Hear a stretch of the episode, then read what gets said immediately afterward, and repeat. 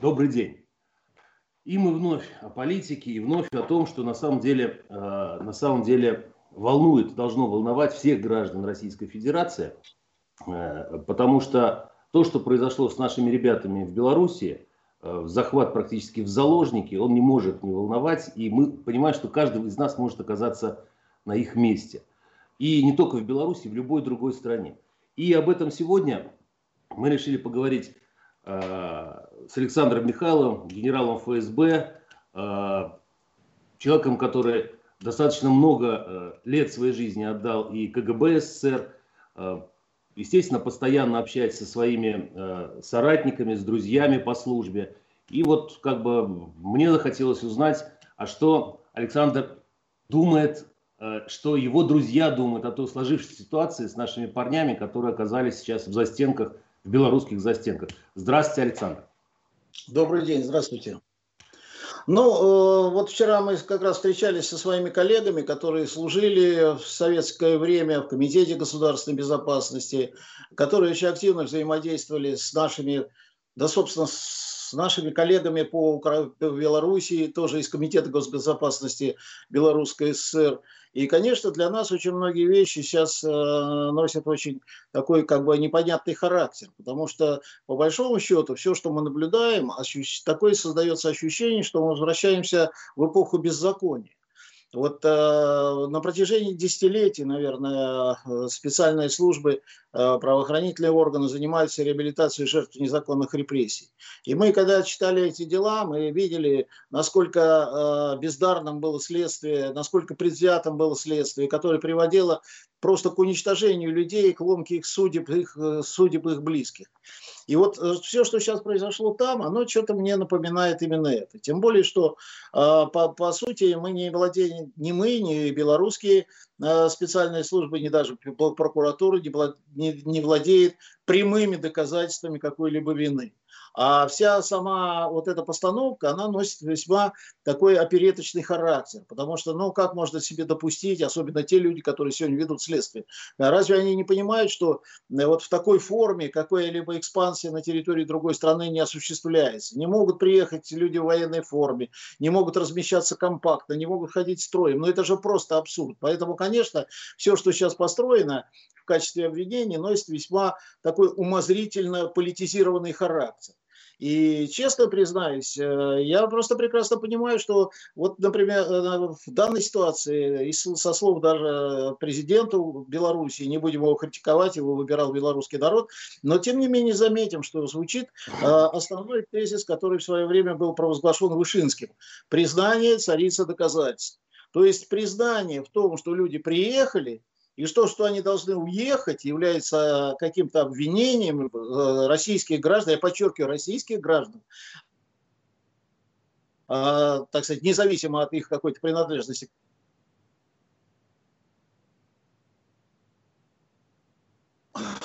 Алло. Да, да, да, да. Просто прошел звонок, где я его сбросил. Значит, э, российских граждан, которые независимо от своей принадлежности к профессиональному сообществу, в общем-то, оказались заложниками политической игры и самые неподходящие, собственно, для э, политических э, решений время. Там идут выборы, естественно, все, все страсти накалены очень здорово, и в том числе у президента Белоруссии, потому что он видит, какая обстановка складывается вокруг самих этих выборов. И вот такой ход, он просто, мне кажется, не просто недружественный шаг в отношении России. Он недружественный шаг даже по отношению к закону, который сегодня существует в Беларуси.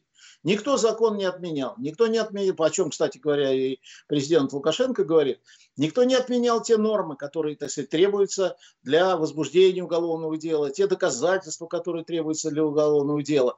Но когда начинается управление сверху специальными службами, а мы понимаем, что задача поставлена была не председателем КГБ Белоруссии, а, так сказать, президентом э, Белоруссии, соответственно, все приводит к печальным, очень печальным последствиям. Очень печальным. Ведь любое Э, сегодня он заявил о том, что он, так сказать, приглашает, хочет собрать за одним столом э, прокуроров Беларуси, Украины и России.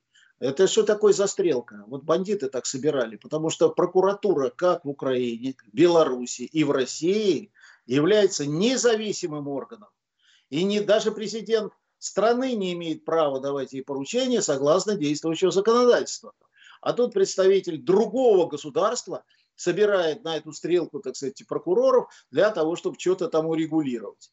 Если вы говорите, что у вас в Беларуси существует закон, вы строго ему следуете, ну тогда следуйте этим, этому закону. Только под основание для проведения каких-либо э, карательных операций в отношении граждан Российской Федерации у него по сути нет. Это все разговоры, это какие-то косвенные косвенные, очень далеко косвенные доказательства. И самое главное, что эти доказательства становятся утверждением, что в принципе вправе исключено. Александр, скажите, пожалуйста, а вот, э, ну вот те доказательства, которые нам предъявил Лукашенко, то есть не нам, а белорусскому народу и всему миру, ну, известны. Э, что вот вам не хватает, каких доказательств для того, чтобы э, понять, что эти ребята, ну, условно говоря, вот боевики, которые приехали именно для того, о чем говорит Александр Григорьевич? Вот Вообще что, само, что понятие, само понятие боевик в отношении гражданина Российской Федерации является оскорбительным, унизительным. И, по сути, это клеветнические измышления клеветнические измышления. Потому что, во-первых, как я уже сказал, люди приехали, они приехали легально, по российским паспортам. Я думаю, что в этой же форме, которые обвиняют, которые как бы идентифицируют как некое, э, так сказать, атрибут боевого, э, боевых э, подразделений, они приехали в этой форме. Они никого не трогают, у них нет ни оружия, ни литературы, у них нет ничего. И вот сегодня начинаются разговоры, а куда вы должны были ехать? Да какое вам дело, куда они должны были ехать? Потому что, в принципе, люди приехали, они, у нас есть э, определенные межгосударственные соглашения, в рамках которых, так сказать, э, никто не должен спрашивать, куда ты едешь. Он въехал официально, он въехал легально. Он не, не скрывает свою личность. Он приехал по российскому паспорту. И, конечно, все, что сейчас вокруг этого происходит, особенно связано, что якобы они где-то там воевали, это уже дело десятое. Потому что, как я уже сказал, это граждане Российской Федерации, приехавшие в Белоруссию. У нас на, через российскую границу пересекают десятки тысяч белорусских граждан. Мы ко всем относимся с высочайшим почтением, уважением и э, вниманием. Это не значит, что дальнобойщик, который пересекает границу Российской Федерации, мы должны его подозревать, что он на своей фуре осуществит террористический акт, въехал на пешеходную зону. Но мы же не предполагаем таких вещей даже, потому что мы прекрасно знаем, что белорусский народ – это, в общем-то, наш э, такой же близкий народ, и на знамени победы, кстати говоря, написано «Второй Белорусский фронт». Поэтому, конечно, мы не делим свои, на своих и чужих. И когда вот недружественные такие акции осуществляются, ну, это вызывает, прям скажем, а, очень, э, может привести к далеко идущим последствиям. Как потом относиться к этим а, политикам? Ну, как к ним относиться? Тем более, что изначально разговор идет о том, что вот мы сейчас будем передавать Украине, так сказать, граждан э, Российской Федерации. Я подчеркиваю Российской Федерации, потому что все лица, которые там находятся, это граждане России. Они отказались от украинского гражданства. И поэтому гражданин России не имеет права другое государство, если не, не Соединенные Штаты Америки, это, конечно, да, э, передавать кому-либо. Поэтому мне кажется, что здесь много очень э, такого истерично, э, истеричного в связи с предстоящими выборами, но это закладывает такую бомбу под наши отношения, что, наверное, это озадачило всех. Это озадачило политиков, это озадачило представителей вооруженных сил, специальных служб, представителей права. То есть огромное количество людей, которые возмущены самими этими действиями только по одной простой причине. Ребята, ну если мы сейчас будем всех хватать, всех белорусских гастарбайтеров, которые работают у нас здесь, да, если мы будем останавливать э, автомашины и обвинять любого гражданина, что он э, является, так сказать, каким-то потенциальным террористом. Но вы понимаете, это, конечно, это очень далеко может завести. Вот далеко может завести. Поэтому нам надо выйти на нулевую отметку и с этого, может быть, постараться начать наши отношения э, сначала. Ну вот у нас здесь в Перископе Александр пишет, они не заложники, они террористы.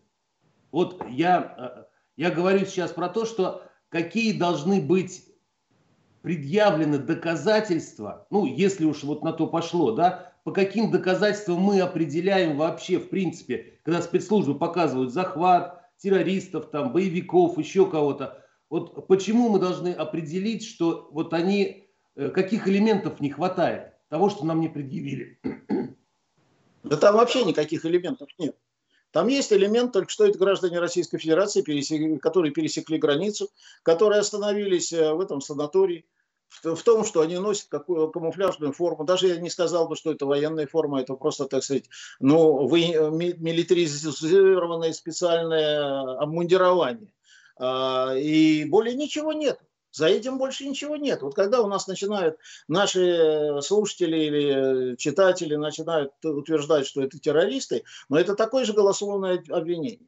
Это голословное объявление, это а, оскорбление, это заведомо ложный донос. Мы можем как угодно юридически это сформулировать, потому что в данном случае это тоже такое же безосновательное утверждение, что это люди являются террористами. Вот это вот очень большая беда, и с этим мы, к сожалению, будем еще долго жить, потому что э, турбулентность наших, э, в нашем обществе вообще очень высокая, и поэтому люди воспринимают мир только в черно-белых красках.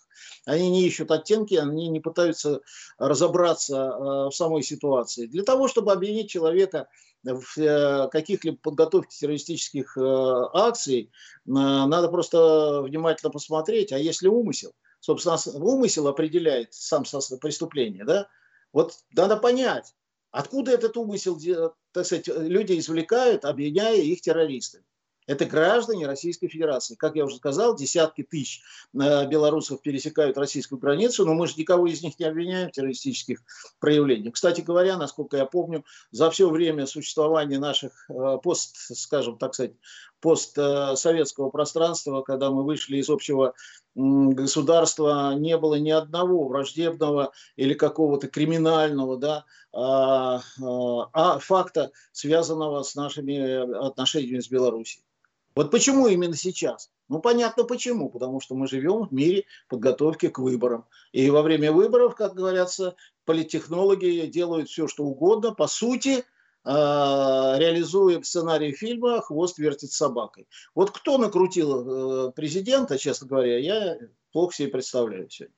Александр, я здесь хотел бы обратить внимание, ну вот здесь Мария Первушина в Фейсбуке пишет – какие еще доказательства нужны, если они воевали на Донбассе. И здесь, э, наверное, пришла пора все-таки вспомнить про писателя, который, так сказать, раз и в первый же день, так сказать, выдал свои умозаключения некие в том же самом Фейсбуке. Ну, я полагаю, что это было сделано, так сказать, без особого, без какого-то скрытого умысла. Просто вот человек как бы не внимательно относится к, там, к тем событиям, которые происходят так. Ведь э, одно дело, когда есть сайт миротворец, на котором можно внести туда кого угодно. У нас половина политиков находится в сайте миротворец. Сайт миротворец – это не государственное издание, оно не является, э, скажем, доказательством каких-либо враждебных или иных действий э, лиц, которые там находятся. А, но когда мы начинаем сами это подтверждать, то мы сами, так сказать, э, заносим в базу, скажем, так сказать, в обвинительное заключение, даем возможность внести этот пункт, подтверждающий, так сказать, российской страной. В данном случае я не вижу здесь тоже никаких особых э, проблем. Вот говорят, террористы, террористы. С чьей позиции это террористы? С позиции Украины. Но тогда пусть Украина нам предъявит хоть один факт совершения э, террористических э, каких-то проявлений на территории континентальной Украины э, со стороны жителей Донбасса и Луганска. Ни одного. Вот последние такие карикатурные террористические акты были осуществлены на территории Украины полусумасшедшими людьми, да, находящимися в состоянии прострации. Да. Но ни одного факта, ведь люди защищают свою землю. Нравится Украине, не нравится, но, извините меня, когда так обстреливают мирные дома, мирные города, а, то, естественно, непонятно, кто террорист непонятно, кто террорист. Я не хочу сейчас заниматься э, такими какими-то политическими оценками, да, но я считаю, что если на мой дом нападают извне, я его буду защищать. Так же делают и донецкие, и луганские ребята. А Украина, конечно, это не нравится. Им не нравятся многие вещи. Им не нравится то, что, так сказать, многие украинцы, которые проживают на Донбассе, в Луганске, они принимают российское гражданство. Но это право любого человека, так сказать, избирать свое гражданство, которое ему по душе, ему больше нравится, и с какой страной он как бы хочет э, выстраивать свои взаимоотношения. Я бы здесь, да, я бы здесь добавил, наверное, Мария Первушина, вам, э, что если ваш дом начинают бомбить, а ваши э, мужчины из вашей семьи встают на защиту вашего дома, то они тоже тогда будут являться террористами. Здесь мы говорим о той же самой истории. на самом деле я посмотрел на всю ситуацию, которая сложилась с точки зрения России. Мы не защищаем своих ребят. То есть, если бы это было, вот э, мы с вами прекрасно знаем, что вот в США, если берут каких-то американских граждан где-то за что-то обвиняют в чем-то, то там встает на дыбы Конгресс, Сенат, там политики начинают, демократическая партия сейчас бы начала, э, я не знаю, там крушить э, Трампа. Там-то у нас ничего этого нет. Вот это то, что у нас нет гражданского общества, либо вот, вот, вот что здесь такое? Почему э, общество не защищает своих ребят? И властные структуры, по большому счету, тоже. Потому что то, что говорит МИД, давайте подождем, мы, так сказать, вот мы, мы следим за ситуацией, еще что-то. Что следить, когда уже полторы недели ребята находятся там, и их обвиняют в том, доказательств чего нам не предъявлено? А, ну, как я несколько раз уже повторял эту фразу э, «политика искусства возможного». Вот есть такое понятие, как э, принуждение, да, принуждение к миру, условно говоря, который носит очень широкий спектр, э, спектр инструментариев. Это экономическое, социальное, политическое, а, какие-то иные А мы, мы, к сожалению, многие вещи утратили, и сегодня мы, в общем-то, пытаемся выстраивать, так сказать, цивилизованные отношения с миром. Но мир-то, к сожалению, не очень цивилизован. И даже те факты, которые связаны с Соединенными Штатами, когда они арестовывают в любой точке земного шара и не только российских, но и других граждан, да, и принуждают а, соответствующие правительства этих стран передавать им в качестве обвиняемых уже американским правосудием людей. Вот это вот американские подходы.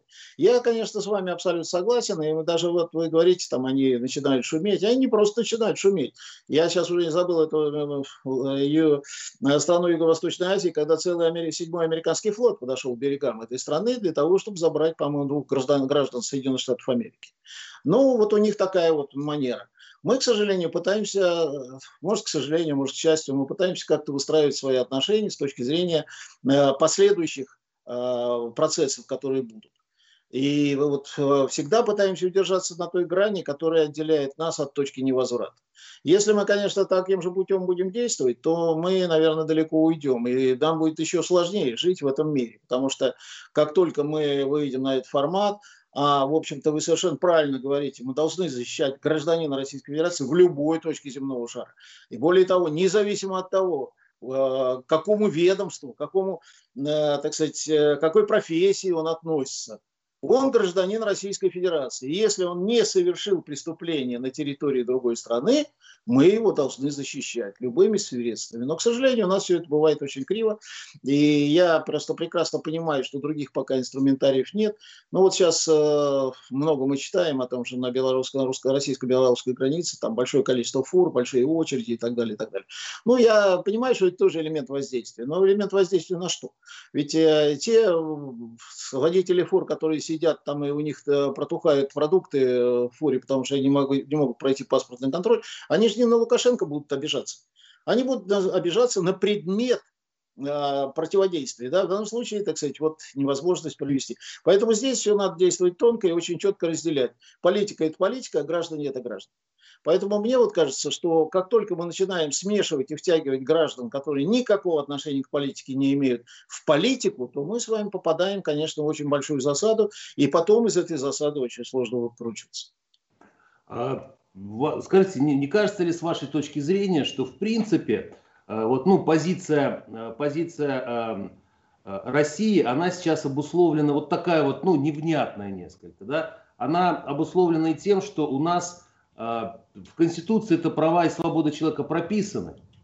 Да, а вот законодательного, разработки законодательного механизма, как защищать наших соотечественников за границей, вот его нет. Какое ведомство за это отвечает? Вот если сейчас вот взять, какой, по большому счету, вот Совет Безопасности собрался. Если говорить здраво, логически, то на этом заседании Совета Безопасности президент Российской Федерации должен был бы вызвать, и чтобы отчитался тот человек, который отвечает за права человека за границей. Но у нас нет такого человека. Вот не пришло ли время разработать этот закон вот на основе хотя бы вот задержания вот этих ребят, которые, так сказать, вот так нелепо оказались в Беларуси? Ну, в Конституции у нас записаны не только, так сказать, права и свободы гражданина Российской Федерации, но обязанность государства обеспечивать его безопасность.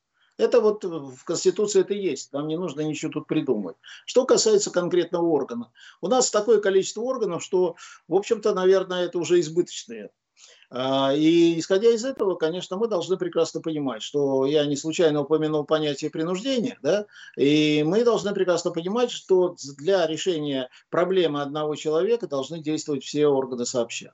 По линии правоохранительных органов, по линии прокуратуры должны вестись переговоры свои, а я думаю, они ведутся, я даже не исключаю это, потому что, ну, они об этом не говорят, а, но я предполагаю, потому что по-другому быть не может. Э, по линии МИДа, соответственно, да, так сказать, ведутся какие-то переговоры. Но в данном случае все упирается а, в первое лицо Беларуси. И надо сказать, что когда я посмотрел а, репортаж э, Совета Безопасности, я понял, что это, наверное, было не, не, не э, такое не, не заседание государственного органа, а это был консилиум такой, да, врачей, потому что они не знают, как бороться с этой болезнью, потому что болезнь действительно поразила очень глубоко вот, в связи с выборами на Белоруссии. И здесь очень сложно найти тот рецепт или то лекарство, которое позволило бы э, в известной степени, так сказать, снизить э, последствия этого конфликта. А, я полагаю, что там были какие-то определенные поручения даны, а, и эти поручения, естественно, будут выполняться. Но опять-таки я хочу сказать, что мы понимаем, что до 9 числа вряд ли что произойдет, потому что 9 числа, как говорится, а, многие точки над «и» будут расставлены. То ли, так сказать, Лукашенко останется президентом, то ли появится новый президент, что очень сомнительно. Но вот если он останется, ему нужно будет опять каким-то образом выруливать на те рельсы, по которым двигались наши отношения.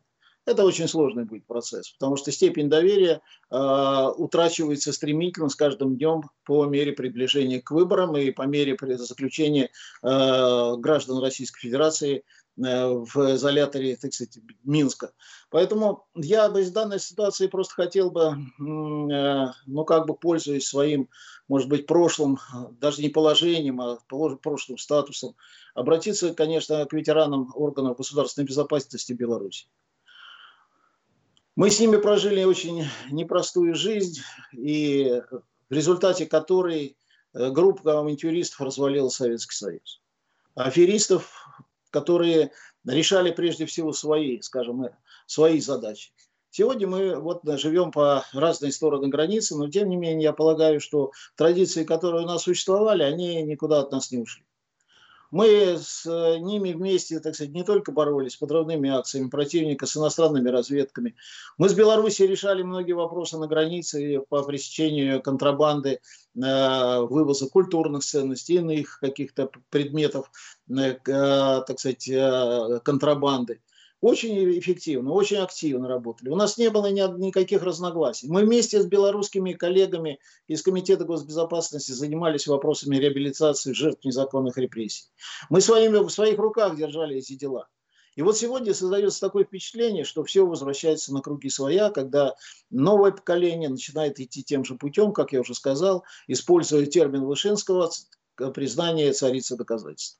Это э, тяжелейший вопрос, потому что пройдет время. Я понимаю, что любое, любая болезнь, она в конце концов проходит. И вот когда эта болезнь пройдет, когда вот это вот спадет пелена э, с глаз э, молодых сотрудников органов КГБ Белоруссии, когда они поймут, что они натворили, будет, наверное, очень поздно. И вот обращаясь к ветеранам, я, конечно, хотел бы, чтобы они каким-то образом я не думаю, что у них большой ресурс, но тем не менее попробовать можно, чтобы они каким-то образом э, разъяснили своим преемникам в Комитете государственной безопасности, какой, на какой опасный путь они встали. Достаточно сделать один шаг. И после этого начинается просто эффект домино, когда за одной репрессией следуют другие и так далее, и так далее, потому что схема отрабатывается. Вот это вот очень страшная вещь. Потому что жить нам все равно придется вместе, никуда мы не денемся. Россия и Белоруссия – это как два бойца, которые стоят спина к спине. Одни защищают наш мир, русский мир белорусский мир, как угодно можно назвать, с запада, другое, другая страна с востока. Поэтому нас вот, вот разорвать нельзя. Мы единый рубеж обороны и с запада, и с востока. Поэтому, конечно, если мы только допустим брешь в этой обороне, если мы только станем снижать свое внимание к проблемам, которые реально существуют, и переводить ее в политическую плоскость, то, наверное, государство не устоит не устоит. Самое главное заключается еще и в том, что мы прекрасно понимаем, как происходит резко смена э, личного состава в любой специальной службе. Как только тема э, исчерпывается, вот все, кто сейчас принимает участие в этих э, противоправных, я бы даже сказал, действиях в отношении граждан Российской Федерации, ведь их не останется никого в Комитете государственной безопасности. Не останется кто бы ни пришел. И тот же самый президент, он, будет понима, он будет, понимает, что это расходный материал, который после так сказать, решения этой задачи а, будет ему не нужен. Поэтому вот это, на это я хотел бы обратить внимание. Мы никого не подозреваем, и белорусы, которые приезжают в Россию, это наши гости. Не просто гости, да, это, можно сказать, даже в известной степени родные люди. Мы к ним относимся с высочайшим пиететом и уважением. И, конечно, нам не хотелось бы, чтобы вот э, взаимоотношения, так сказать, между специальными службами, я имею в виду в данном случае белорусской специальной службой и Россией в целом, э, чтобы изменило наше отношение к нашим гостям, нашим друзьям и братьям. Здесь у нас Нина Потоцкая в Ютубе пишет, зачем они в таком количестве, ну, говоря про ребят, которых арестовали, а, в таком количестве приехали в Белоруссию перед выборами. Это подозрительно. Правильно сделал Лукашенко. Победа ему. А, я прошу прощения, я бы ответил Нине. Нина, вы знаете, у нас пресс-секретарь президента России Дмитрий Песков, он сказал о том, что в Российской Федерации тысячами ходят белорусы, которые не употребляют алкоголь, но их никто не берет. Более того, они тысячами ходили и перед голосованиями по поправкам в Конституции, и перед выборами президента, и перед выборами в Госдуму. Никто никогда не пытался и не думал, это только в кошмарном сне могло присниться, чтобы брать белорусов просто так, чтобы поиграть в какую-то политическую игру, чтобы кто-то набрал какие-то политические, политические очки. А, Александр, я бы хотел вот какой вопрос задать. Я знаю, что вы вчера встречались со своими коллегами, а, а, ветеранами КГБ СССР, а, и, наверное, обсуждали эту тему. Вот скажите, вот сама тема заявления того, что, так сказать, вот то, что вы сейчас сказали, это практически заявление, да, от одного сотрудника КГБ СССР к другим, который к ветеранам в Беларуси, которые находятся – а это может быть какой-то совместный, вот, вот сам выход, сам, сам ход этот вы обсуждали с ними? Да я, конечно, с ними обсуждал, и все всегда прекрасно понимают, что в любой ситуации надо договариваться, надо взывать к разуму, взывать э, к чести, достоинству. И поэтому вот то, что я сейчас высказал, это разделяет огромное количество моих коллег. Потому что у многих из них родственники живут в Беларуси они туда ездят систематически. И они прекрасно понимают, что вот та ситуация, которая складывается сегодня, она является очень нездоровой. Но даже не в этом дело. А дело в том, что, знаете, есть такая корпоративная э, солидарность, что ли, да, и мы, конечно, когда видим вот это вот такой беспредел, и опять-таки я возвращаюсь к, к теме реабилитации, которой мы занимались, мы видели же эти дела, мы же понимаем, что сегодня такое же дело э, шьется, да, а, вот э, зрительница сказала, дескать, а чего они в таком количестве? Ну, понимаете, какая вещь? Это же не политическая какая-то акция, да? Какая разница людям, э, там идут в Беларуси выборы, не идут в Беларуси выборы? Почему нужно свой проезд, транзитный проезд в какие-то другие страны э, рассматривать как политическую целесообразность? Вот целесообразно сейчас проехать или не целесообразно проехать? Ну, это уже второй вопрос, как я уже сказал, вопрос не в том, что а куда они едут, это граждане Российской Федерации. Все. Вина которых не доказана, не предъявлена. И сегодня мы живем в мире иллюзий, которые нам пытаются, так сказать, предложить представители и правоохранительных структур Беларуси, и президент, который эти э, инициативы озвучивает. Но, как я уже сказал, американский фильм «Хвост вертит собакой», он становится очень э, ярко, ярким проявлением того, что сейчас происходит. Здесь в любом случае то, что произошло, мне кажется, ну, если говорить с политической точки зрения, да, на мой взгляд, ну, ситуация вообще невероятная, потому что ближе государства в мире, чем Белоруссия и белорусский народ, у России нет.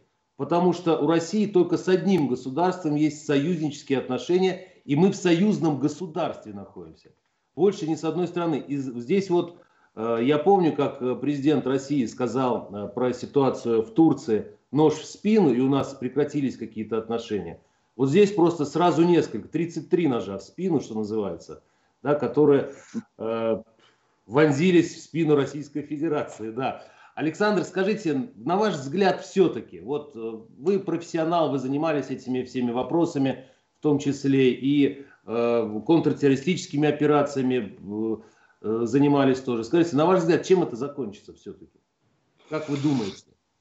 Знаете, все равно мы должны немножко остановиться. Я все свое обращение я сделал к сотрудникам органов госбезопасности, к ветеранам э, госбезопасности Беларуси. К действующим я не могу делать, они вряд ли меня услышат. И они не помнят, наверное, то, что было вот в те годы, когда мы действительно вместе работали. А, чем это закончится? Вы знаете, ничем хорошим оно не закончится. Я понимаю, что а, может возникнуть ситуация, как у Троцкого, ни мира, ни войны. Да, вот когда мы будем, так сказать, созерцать друг на друга, так сказать, и подозревать друг друга в каких-то определенных кознях. Причем надо заметить, что в основном, так сказать, э, полагаю по вот э, ситуации сегодняшней, конечно, эти козни будут не с российской стороны. Вот это я могу сказать точно, потому что, в принципе, Запад рукоплещет э, этой акции. В общем-то, Россия в недоумении. И хотя вот э, наши зрители тоже говорят, да, вот они вот, ну, знаете, ведь любого человека можно объявить в терроризме в каком-то, да, там, бытовом терроризме, я не знаю, там, экономическом терроризме. Поэтому нам надо исходить из э, такого понятия, как презумпция невиновности. До тех пор, пока не доказана вина, она доказана не будет, потому что, как я уже сказал, с одной стороны, а, значит, нужно что-то веское доказать, а с другой стороны, мы прекрасно понимаем, что а, при желании, так сказать, ребят, молодых ребят из Комитета госбезопасности Беларуси даже мумии могут заговорить и дать о себя показания. Поэтому тут вопрос очень серьезный. Вот. Но мы понимаем, что с одними доказательствами, э, основанными на личных признаниях, э, невозможно осуществить правосудие. Невозможно осуществить правосудие, а других, судя по всему, у них нет. Но они по-прежнему будут давить и будут давить до 9 числа. Ну, а там мы посмотрим, как будет разворачиваться ситуация. Но, как говорится, ложки нашлись, а, а осадочек остался. Поэтому, конечно, мы наверное, долго будем вспоминать эту историю, как бы она ни разрешилась. Но, так сказать, я не думаю, что вот такой на бытовом уровне, на уровне вот э, русский-белорус отношения изменится. Изменится отношение, может быть, э, к людям, которые совершили эту провокацию. Вот а к ним это может измениться. А я, в общем-то, не испытывал никогда, э, скажем, каких-то негативных чувств ни к украинцам рядовым, к рядовым гражданам, ни к белорусам, ни к рядовым гражданам Литвы, Латвии и так далее. И так далее. Я прекрасно понимаю, что все они являются заложниками э, того политического руководства, политической системы, которая существует в стране. Да, ну и э, под завершение хотел бы отметить то, что Александр Георгиевич сказал уже. Это, конечно же, та ситуация, которая сейчас э, сложилась на дорогах, на э, границе э, Белоруссии и России. Э, она, конечно же, воспринимается негативно э, именно с точки зрения народа.